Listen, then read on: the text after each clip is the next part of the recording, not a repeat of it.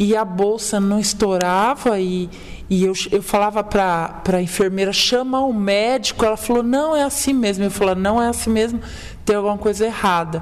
E eu sentia que estava ele, o, o bebê estava sofrendo, eu estava sofrendo muito mais do que o necessário. Pedi para ela ajudar a romper a bolsa, né?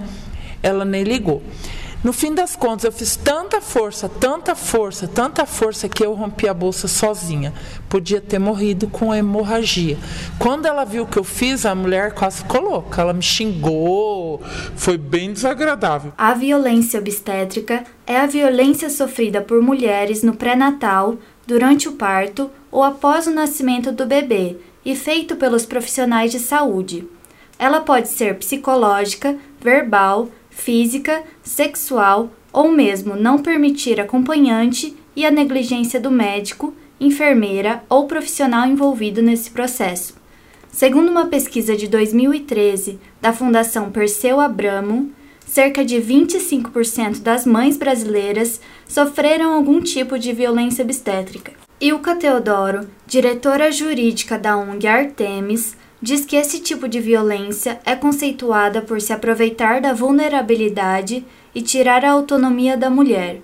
A organização tem o objetivo de humanizar o parto, combater a violência contra a mulher e buscar a igualdade de gênero. Segundo a advogada, a Artemis recebe denúncias do Brasil inteiro. Então, a violência obstétrica é um tipo de violência de gênero né, que se caracteriza também como uma violência institucional na atenção obstétrica.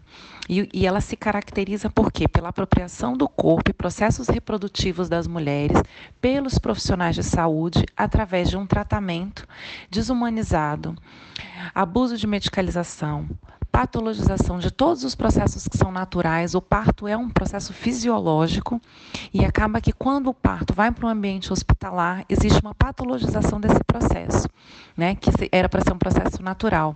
E isso gera uma perda de autonomia e de capacidade das mulheres de decidir livremente sobre seus corpos, sua sexualidade, impactando negativamente na sua qualidade de vida. Ilka diz que, além de ser uma violência de gênero, ela pode se apresentar também como uma violência social ou racial. A violência obstétrica é uma forma de violência de gênero, né, que é aquele tipo de violência que atinge um grupo específico em razão da nossa condição de mulher, uma violência que desumaniza, que viola nossa dignidade, né? tem por característica é, elementos que são estruturantes da sociedade, como o machismo, tem um viés interseccional, é, ou seja, ela se relaciona com outras formas de violência, como a de raça e de classe, de forma que determinadas mulheres, em razão da sua posição na sociedade, acabam sofrendo essa violência em maior grau ou em menor grau.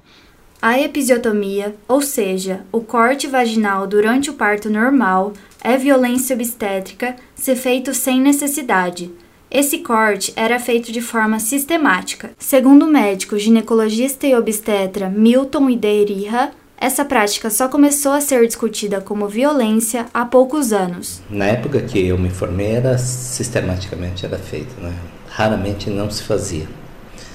Isso é para era mais assim uma medida para prevenir é, roturas espontâneas de períneo. É, atualmente, de atualmente diria assim que de uns 5, 6 anos para cá, eles têm tentado abolir essa episiotomia, que eu acho uma agressão. Isso é uma, foi uma maneira assim de tentar fazer o parto mais natural possível.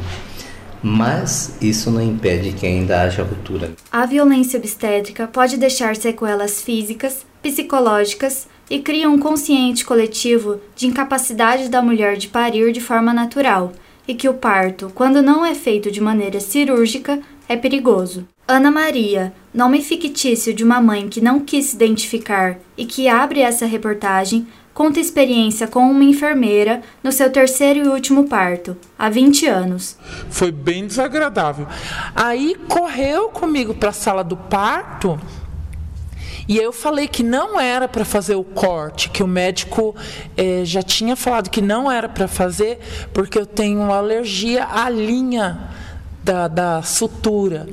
Aí ele, a enfermeira falou que não, porque ia, ela ia cortar e cortou. Como prevenção, uma das ferramentas é a informação da mulher quanto aos seus direitos, das opções que ela tem e da sua fisiologia. O Brasil não tem uma legislação específica contra a violência obstétrica, mas outras leis podem ser usadas para defender as vítimas.